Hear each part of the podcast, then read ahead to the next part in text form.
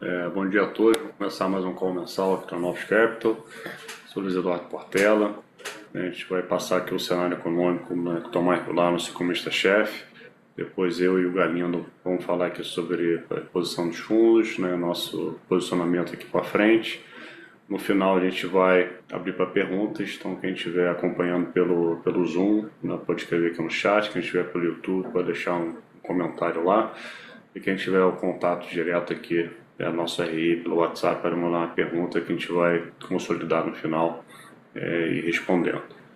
Então vou passar aqui para o Tomás para começar a apresentação. Bom, bom dia a todos. É, como sempre, e aí eu acho que, especialmente nesse momento, a gente tem que começar pelo cenário internacional, está dominando.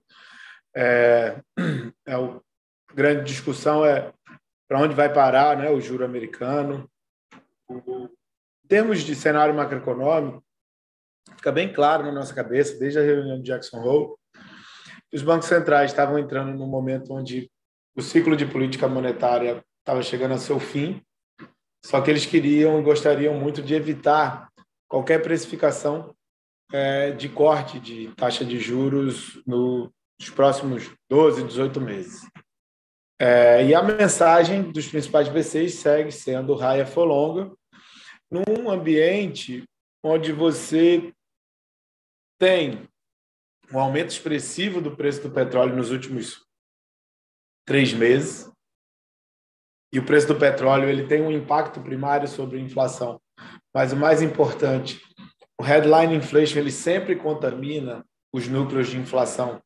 E aquela desinflação que você viu ao longo do ano, é, que não foi suficiente para levar para o objetivo da política monetária, que é uma inflação de 2%, vai ser atrapalhado. Então, você tem todo esse movimento de desinflação, não chegou no objetivo, e agora, para até né, nos últimos três meses do ano, você vai ter um efeito que vai elevar as taxas de inflação e que devem contaminar é, os núcleos. Então, é, quando a gente olha né, para a perspectiva macroeconômica, a gente tem Estados Unidos, uma atividade econômica ainda muito forte, é uma inflação que não convergiu, apesar de algumas melhoras é, nos números é, é, é, dos últimos dados apresentados e uma pressão futura advinda principalmente do preço do petróleo. É, e aí a gente vem, né? Vamos lá, vamos olhar o que, que o Fed está falando. Aí você, a gente pega a projeção de juros, né? pega o, o, o, CEP de junho, o CEP de setembro. O que, que ele está dizendo? Ele está dizendo que é, o feeling dos membros da autoridade monetária com relação ao juro à frente está se alterando, né? não só com relação a qual a taxa de juros para 2024, que está sendo revisado para cima, é, até a taxa de juros para 2025, que também você tem uma mudança de percepção para cima. A taxa de longo prazo também tem essa mudança de percepção.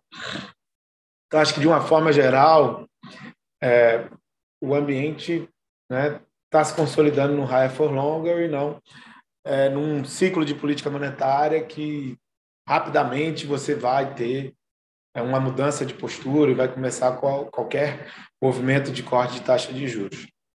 A gente vai olhar como é que, que, que os membros do, do FONC veem do retorno da inflação para a meta.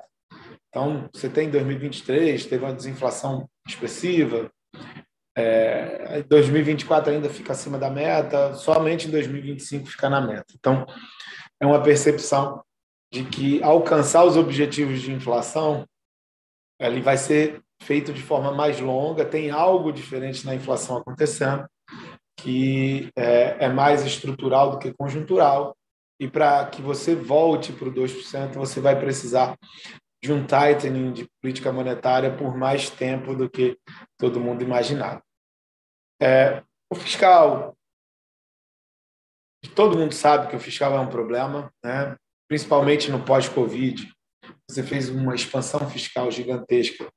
E até o momento, apesar de você ter reduzido um pouco é, do déficit fiscal global, você ainda continua é, gerando um expansionismo fiscal expressivo. Né? Você não corrigiu, você não levou para os patamares anteriores ao Covid esse expansionismo fiscal. Então, é um problema global, é um problema que as autoridades políticas não estão afim de enfrentar.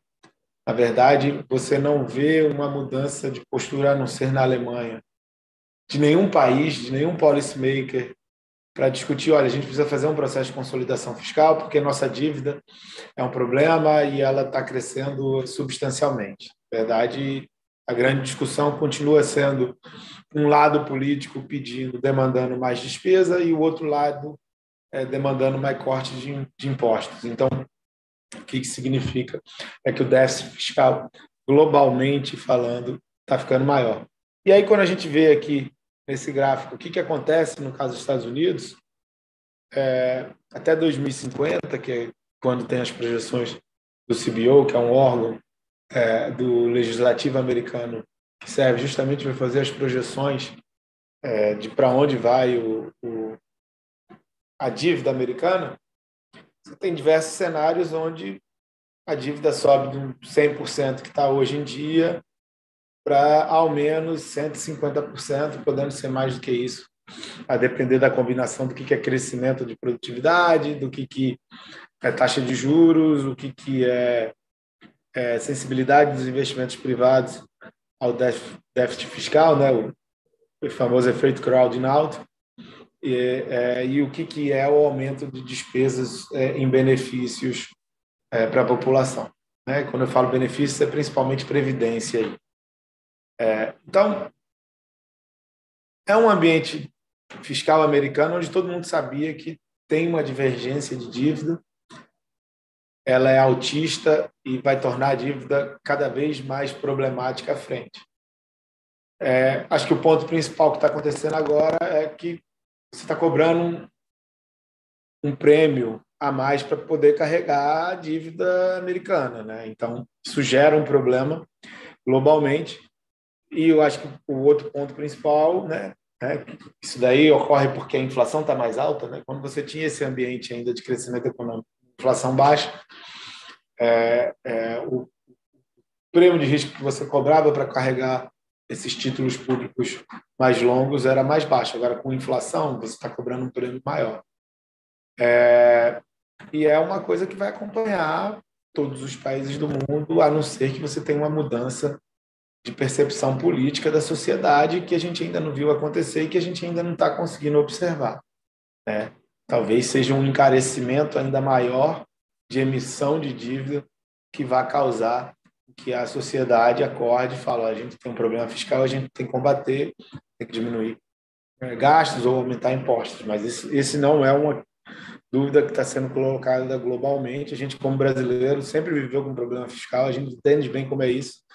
E a gente entende também que, à medida que você vá cobrando um preço maior dessa emissão de dívida, os políticos tendem a acordar sobre né, para debater o assunto.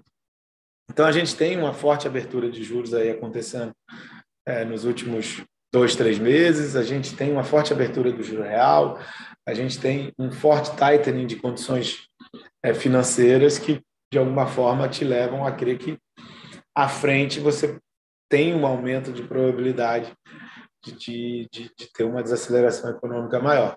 Mas, no curto prazo, a atividade segue muito forte, né? todo mundo de olho no, nas medidas de projeção para o PIB do terceiro TRI nos Estados Unidos.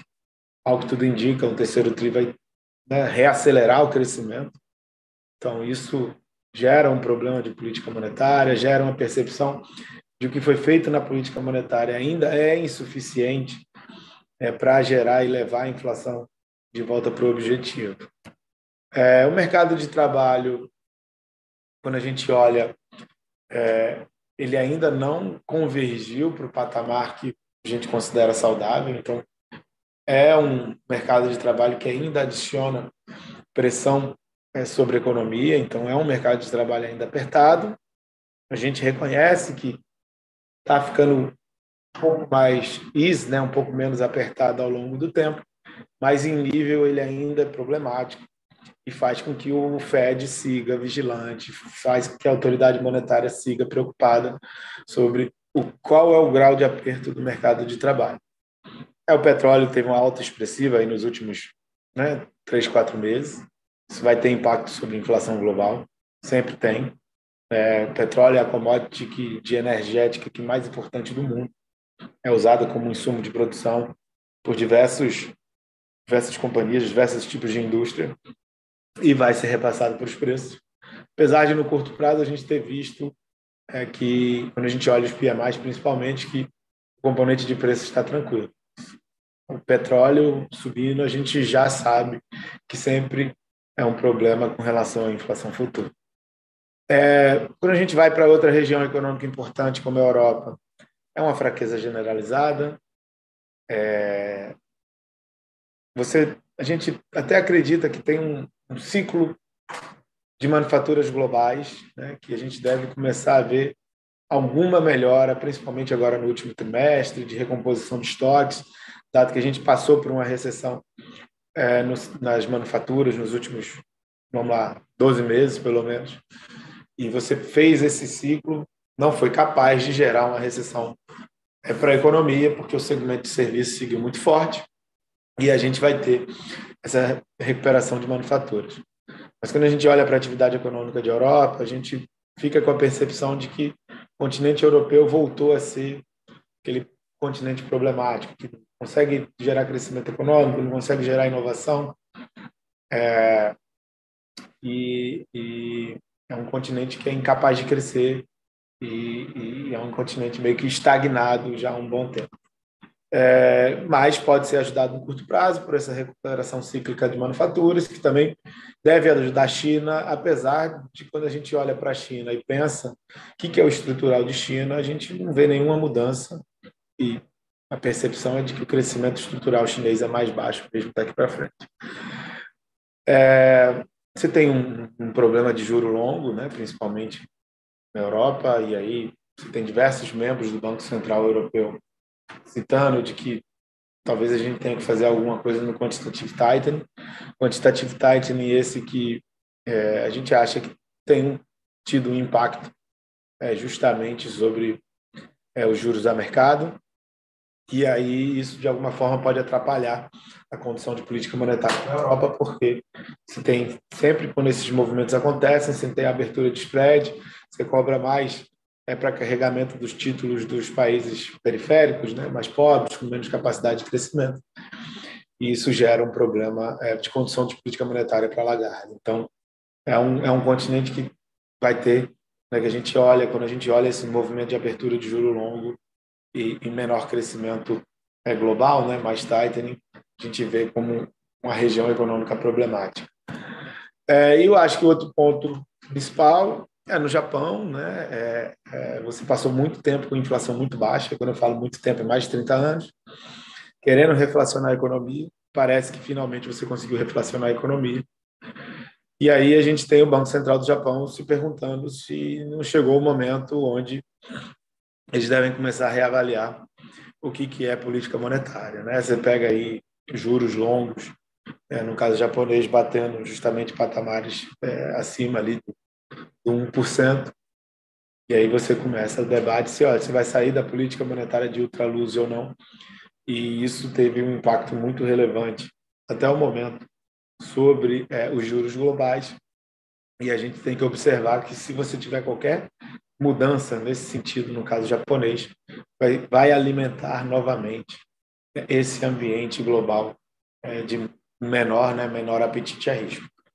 Então, como é que o Brasil fica nesse, nesse cenário, né? O Brasil que a gente já estava às voltas com um problema fiscal, principalmente por nossa incapacidade de gerar um aumento de receita para encontrar o, o, aumento de despesas que foi realizado no final do ano passado.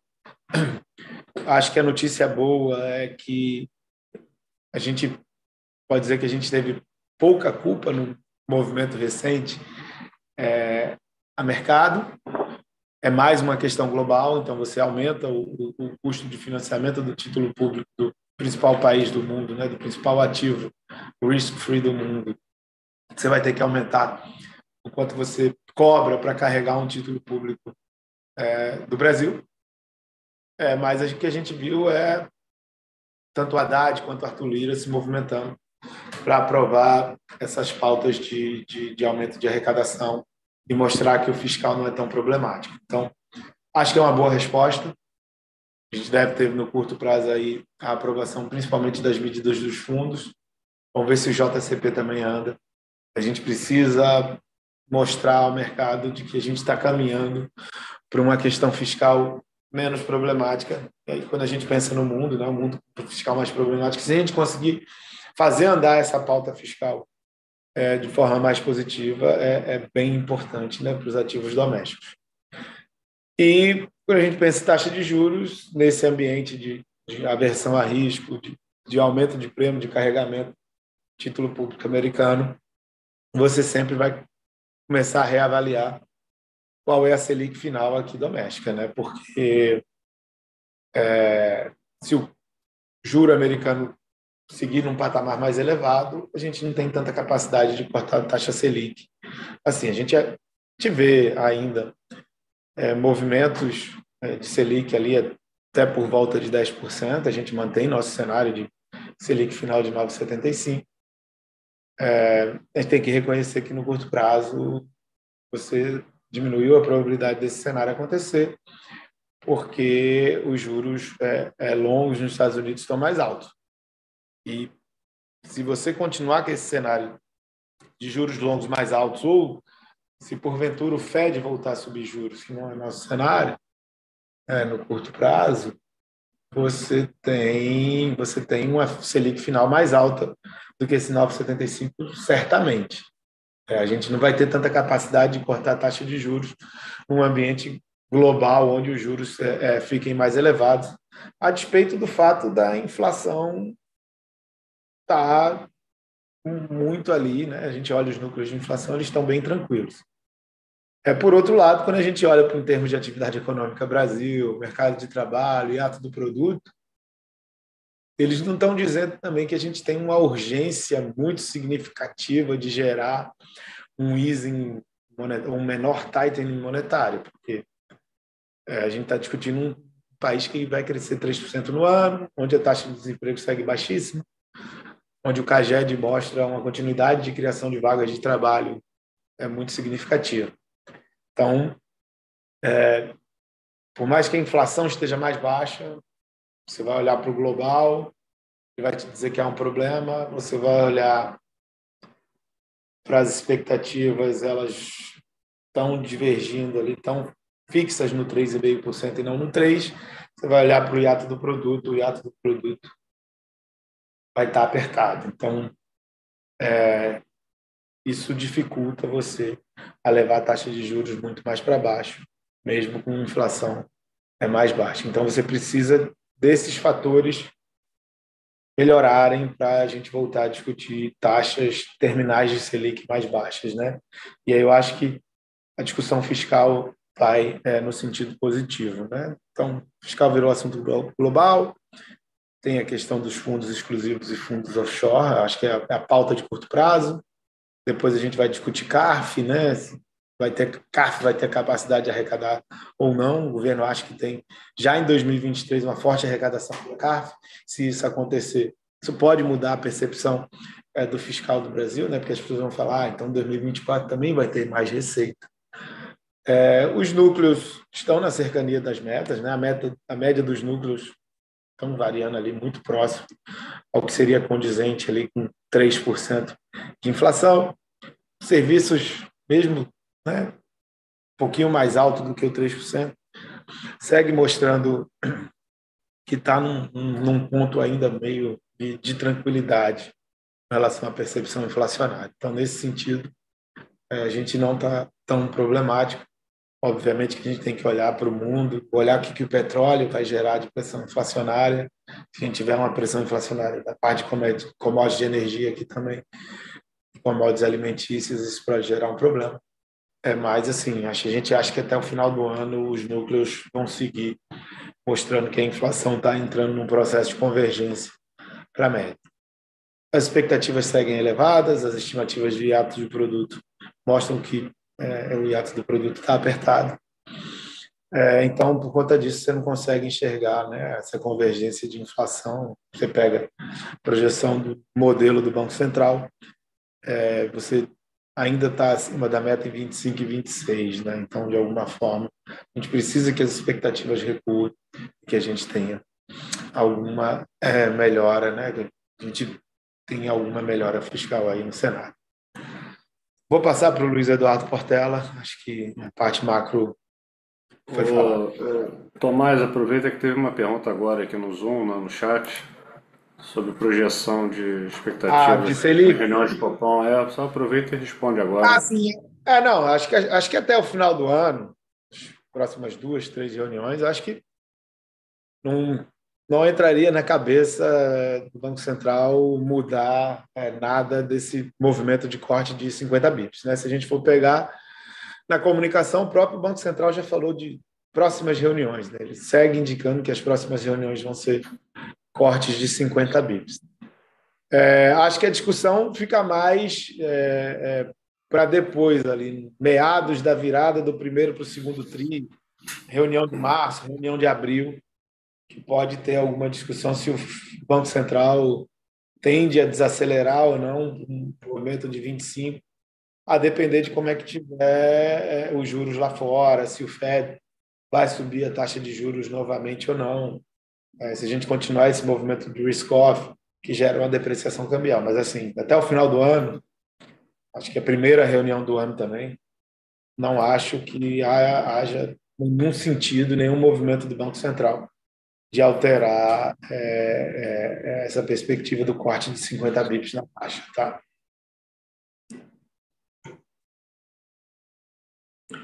Eu respondo no câmbio, você quer responder, Portela?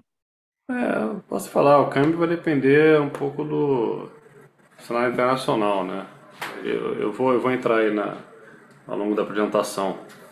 Vamos começar aqui falando da, da rentabilidade, né? Então, foi um mês, ah, acho que difícil para todo mundo, muito estresse nos mercados. Acho que até no relativo a gente conseguiu aí não, não apanhar, tá? Então, o macro terminou em 75% do CDI, o institucional é 56% do CDI, o retorno absoluto perdeu 4% no mês, é, a renda fixa é 137, não, desculpa, 141% é, do CDI, o renda fixa institucional 77, Previdência 83 do CDI e o Previdência renda fixa 136 é, do CDI. Tá? Então, indo para o próximo slide, né, olhando para a rentabilidade, é, pegando o macro como, como base, né, para a gente contar a história de, de todos os fundos.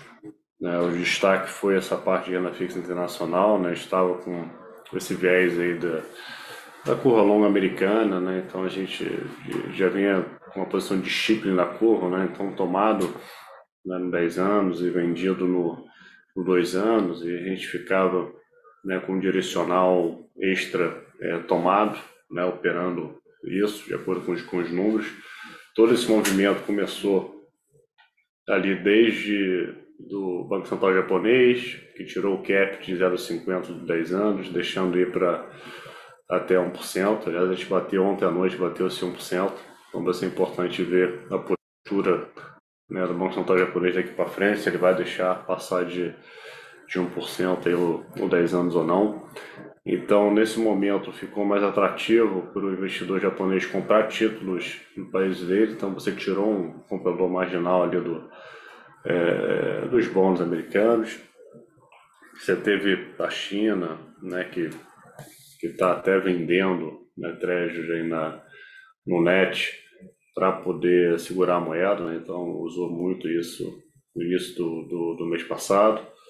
É, tem uma questão geopolítica aí também, né, que Rússia, China, Arábia Saudita, ninguém está comprando mais títulos americanos, então você criou um, um, um, problema de redução de demanda né, e um aumento muito forte de oferta. Né? Então o Tesouro Americano passou a alongar as emissões, o déficit é crescente, né, cada vez mais alto, então ele está aumentando a quantidade de de, de, né, de emissões, foi 200 bi a mais esperados, ao mesmo tempo tem o setor privado emitindo, então a gente teve um desbalanceamento, né? então um aumento brutal de oferta de títulos com pouca demanda, o preço tem que subir para ajustar, né? então a gente bateu aí uns targets aí que a gente tinha, né? o 30 anos bateu 5, né? o 10 anos também quase 5%, É claro que os números vão ser importantes daqui para frente, para a gente ver onde é que vai, onde é que vai estabilizar. A teve componente de economia mais forte, né? o Tomás mostrou, né? o PIB terceiro TRI vai vir mais forte. A gente teve é, o mercado de trabalho que está começando a desaquecer, com, com, olha os números por dentro, né? mas ontem a gente teve o JOLTS revertendo parte desse movimento, por isso que vai ser importante a gente ver o, o payroll na, na sexta-feira para ver como é, como é que vem, para ver se mais pessoas estão voltando a buscar empregos, como é que é uma sinalização que a poupança acumulada desde a pandemia está tá, tá, tá, tá reduzindo, né? então primeiro sinal de começar um ajuste no mercado de trabalho. É, e é, a gente tem que ver os números indicadores aí de manufatura e serviços que, que estão saindo ao longo do, é, é, da semana. Então, hoje, 11 horas, vai ter um número importante, a parte de serviços. Vai ser importante ver se está desaquecendo é, é, um pouco. E vamos acompanhar os próximos números daqui para frente. Está passando por um momento de estresse, acho um ajuste. Né? A gente estava querendo buscar isso via, via o shipping, tá? protegeu bem a carteira de renda fixa. A gente estava aplicado, foi zerando, aqui renda fixa local, perdeu 0,27. A gente tinha deixado só uma B é, intermediária na carteira, a gente travou aí grande parte. Acabou que o movimento foi muito forte, é, acabou perdendo um pouco e, e, protegeu esse mês também. E a cabeça é do patamar que a gente bateu aí de preço e começando a soltar essa proteção. Né? Então acho que o mercado já, já deu uma, um, teve um ajuste importante. Né? No mercado local saiu de uma precificação de Selic a 9,5 né, para quase 11. Né? Lá fora, o juro longo né, era 3,84, foi para 5. Né? Então acho que as coisas estão mais, a simetria começou a virar. Né? Da mesma forma aqui que no Brasil, a inflação tá, continua muito baixa, a coleta está rodando muito baixa. Então a simetria de uma Selic a 11 agora está é, é, tá mais para venda do que, do que para compra, que nem estava ali na Selic a 9,5. Né? Então a ideia é estar no, no mercado de stop, né? o mercado está estopando, está ajustando posições, volumes estão grandes. É, vai depender do número de emprego nos Estados Unidos. A gente pode ver continuidade, continuação desse movimento de stop mas agora os preços já, já mostram alguma simetria né, para o é, pro outro lado. Né? O próprio, nós teve uma pergunta aí do, do real, né? o real ia 5,20, né, com a balança aí surpreendendo, é, é, já fica é, interessante ter, ter posições, né? por mais que a gente ache que o dólar aí no curto prazo deve continuar andando, principalmente contra o euro, né? mas alguns é, países, que acho que o dólar aqui é 5,20 e a simetria já fica é, mais para é, para venda. Tá? Então, renda fixa é, internacional, a gente está mantendo o chip na curva, uma posição menor, tá? que, que andou. A gente está mantendo também a posição de chip na curva no, no México também. É, também foi positiva ao longo do mês. E agora, nesse patamar aí perto de 5, a gente está com um viés né, net aplicado. Né? Então a gente tem um pouco né, aplicado, né? tem o chip um pouco aplicado no juros dos Estados Unidos é, vendido. Uma posição que a gente zerou ao longo do mês, que mudou bastante, foi um vendido na parte curta na Inglaterra.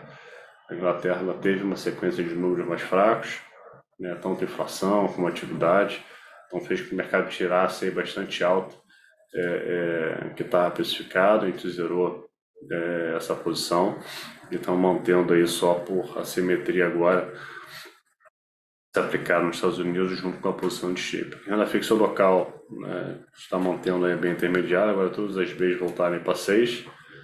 Acho que já tem algum, é, algum prêmio, né, ainda mais o Brasil começando a entrar aí numa pauta aí de voltar é, né, os ajustes fiscais, né? então hoje deve voltar aí questão dos, dos fundos exclusivos, dos fundos offshore, vamos discutir é, semana que vem a questão do JCP, né? deve ter alguma alteração, então como o cenário internacional dá uma piorada, os ativos pioram, né? pelo menos o Congresso senta, se reúne e tenta avançar na agenda é, do Haddad, a gente sabe que não é o ideal, né, ficar aumentando é, tributos, mas se você ajustar as contas fiscais, dentro disso garante que os juros continuem é, caindo. Tá? Então a ideia do renda fixa local, a gente conseguiu proteger bem desse estresse, daí para cima, soltando a trave aí, deixando uma B aí próximo de 6 e carregar, carregar um pouquinho. Tá? É, moedas 0,15 positivo, a gente está vendido em euro, né? então a gente acha que a Europa está aí num, numa, né, uma trajetória de piora, é, né, piora fiscal, piora de atividade, inflação ainda alta. É, eles meio que encerraram o ciclo, acho que os números vão continuar vindo mais fracos. É, e, eu acho que em termos de competitividade com os Estados Unidos estão muito atrás, está perdendo competitividade contra a Ásia e China também. Então a Alemanha era net exportadora de automóveis, agora virou net importadora de automóveis para a China. Está mostrando como a China tem avançado aí nessa, nessa parte, investiu muito nos carros elétricos, nos carros elétricos chineses estão invadindo o mundo.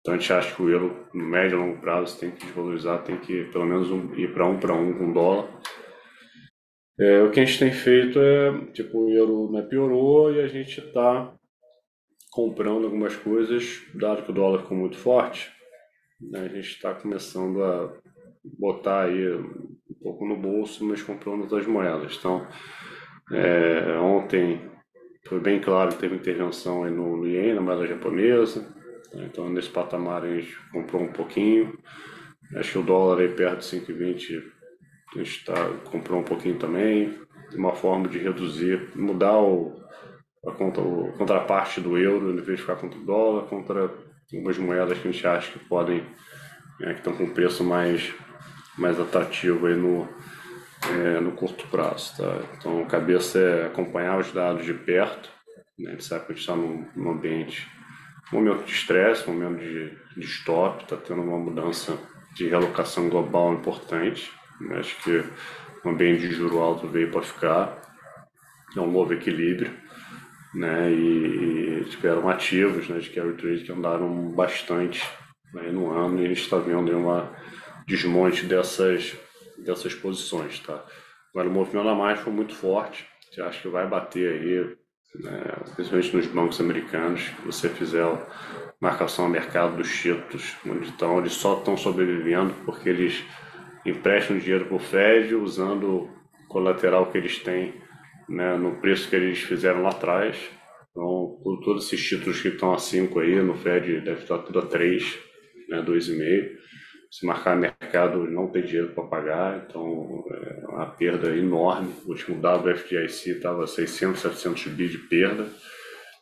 Ponto, isso, isso sem o estresse recente. Então, é, eu acho teve um aperto aí, vai bater na economia.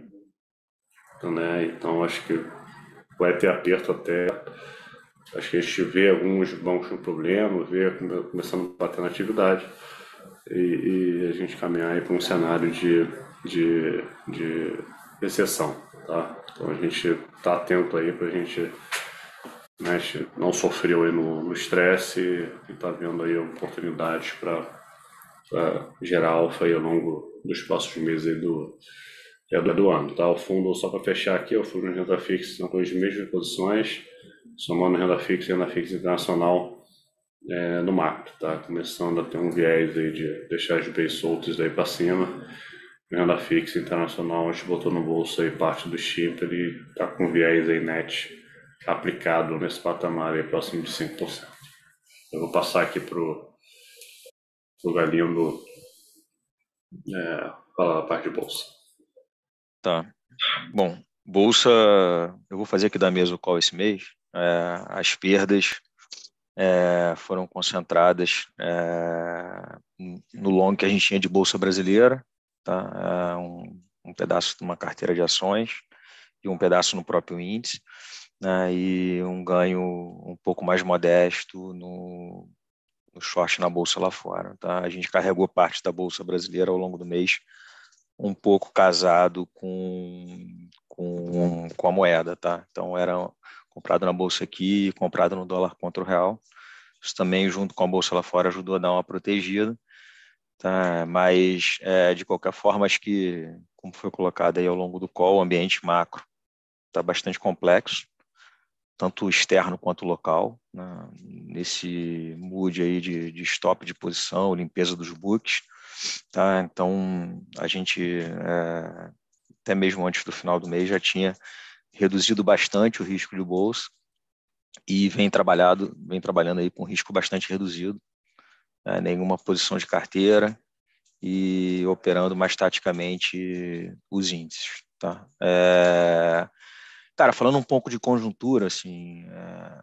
eu acho que, como eu falei, é um ambiente bem complexo para equity, tá? É, principalmente pelos movimentos macro de renda fixa que tem acontecido. É, acho que o mundo tem dois caminhos, ou soft landing ou hard landing. Acho que os dois são bem complexos para a bolsa e principalmente para a bolsa emergente. Tá? É, o primeiro está vindo bastante para preço, que é, é, é, um pouco os dados de trabalho né, seguirem é, é, é bons como estão e aí, consequentemente, né, os reflexos disso e os bancos centrais terem que apertar a taxa de juros ou manterem ela mais altas por mais tempo. Isso eu acho que foi um, um pouco desse grande movimento que a gente teve na renda fixa ao longo desse último mês e recentemente na entrada desse mês, tá? que justificou essas quedas aí. Né? O S&P já, já devolveu metade da alta que ele estava tendo no ano, né? e tem várias bolsas né, ficando zeradas ou até negativas, é, tirando a parte de tecnologia, que é um destaque, o resto todo já está praticamente zerando o ano. Tá? É, isso acho que já justifica essa realização que teve do, das altas que estavam tendo. Tá? Um outro caminho é o, o, o, hard landing, e aí é recessão e não é um ambiente positivo para a Bolsa. Né? E, consequentemente, pode não ser para commodities, que foi o destaque recente das coisas que andaram e que, inclusive, seguraram a Bolsa aqui no Brasil. Né?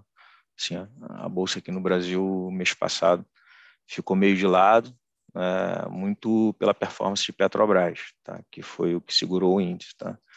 Então, acho que assim, não é um ambiente né, muito saudável, seja no soft landing, mas que talvez já esteja boa parte no preço, né? porque o movimento foi grande nos juros, né? É, e se isso caminhar para um hard landing, para commodities, para países emergentes, é mais complexo ainda.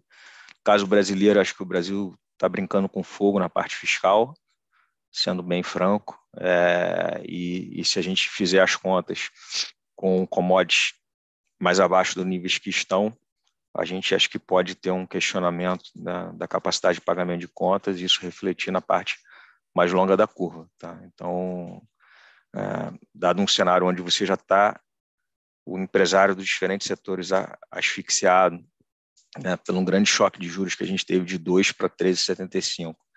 Né, mesmo que a gente iniciou um ciclo de queda de juro e que acho que vai ficar uma discussão de até quanto dá para vir, como Tomás falou, né, eventualmente não vai dar para vir muito abaixo de 10, ou talvez nem chegue nisso.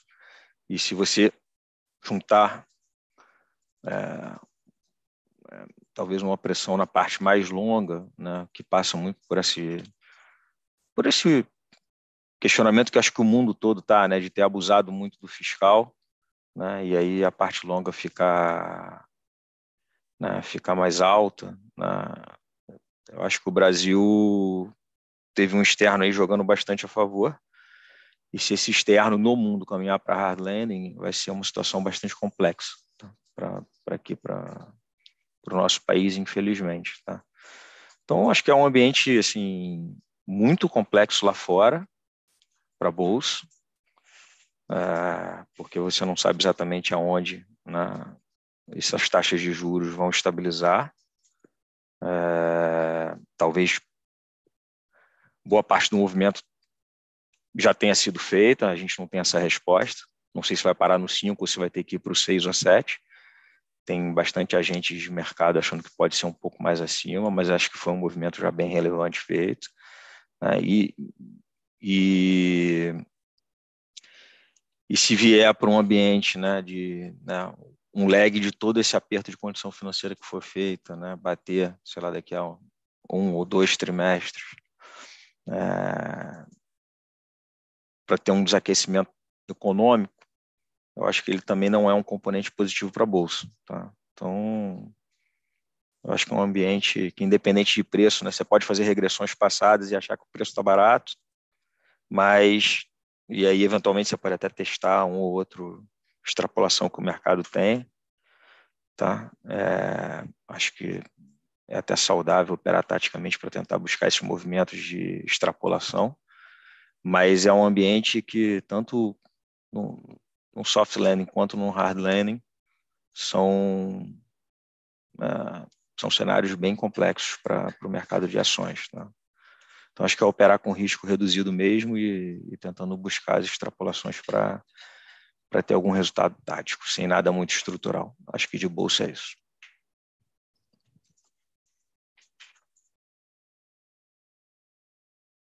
Só para reforçar a pergunta que a gente teve né, sobre o câmbio, né? Então a gente tem esse viés de dólar, principalmente aí contra o, contra o euro, né? De indo a paridade, então vai, pode ter uma pressão de dólar é, mais forte.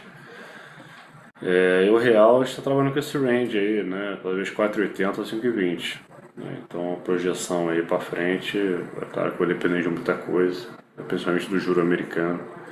A gente, a princípio, tá, acha que está chegando aí na, na banda de cima, tá? O cenário de balança que segue muito positivo e tem ajudado a sustentar é, a moeda, tá? Na margem a gente está vendo aí uma zerada, assim, não só é, acho que no real, mas está tendo peso mexicano, né, colombiano, acho que todas as moedas de carry trade que andaram bastante então, sofrendo aí na margem, com o mundo todo ajustando aí tamanho das posições, né? Todo mundo com limite menor, um ano difícil. E aí tá todo mundo reduzindo o risco.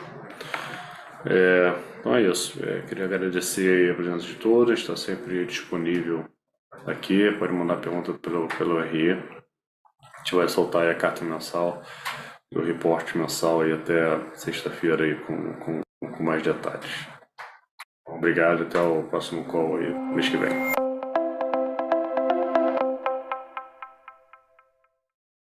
A Novos Capital, gestora de recursos limitada, não comercializa nem distribui cotas de fundos de investimento ou qualquer outro ativo financeiro. Este podcast não constitui uma oferta de serviço pela Novos e tem caráter meramente informativo. A Novos utiliza informações de fontes que acredita serem confiáveis, mas não se responsabiliza pela exatidão de quaisquer das informações assim obtidas e utilizadas neste podcast, as quais não foram independentemente verificadas. Estas informações podem estar desatualizadas ou sujeitas a opiniões divergentes. Este conteúdo não constitui uma opinião ou recomendação, legal ou de qualquer outra natureza, por parte da Novos, e não leva em consideração a situação particular de qualquer pessoa. A utilização das informações aqui contidas se dará exclusivamente por conta e risco de seu usuário. Antes de tomar qualquer decisão acerca de seus investimentos, a Novos recomenda ao interessado que consulte seu próprio consultor legal.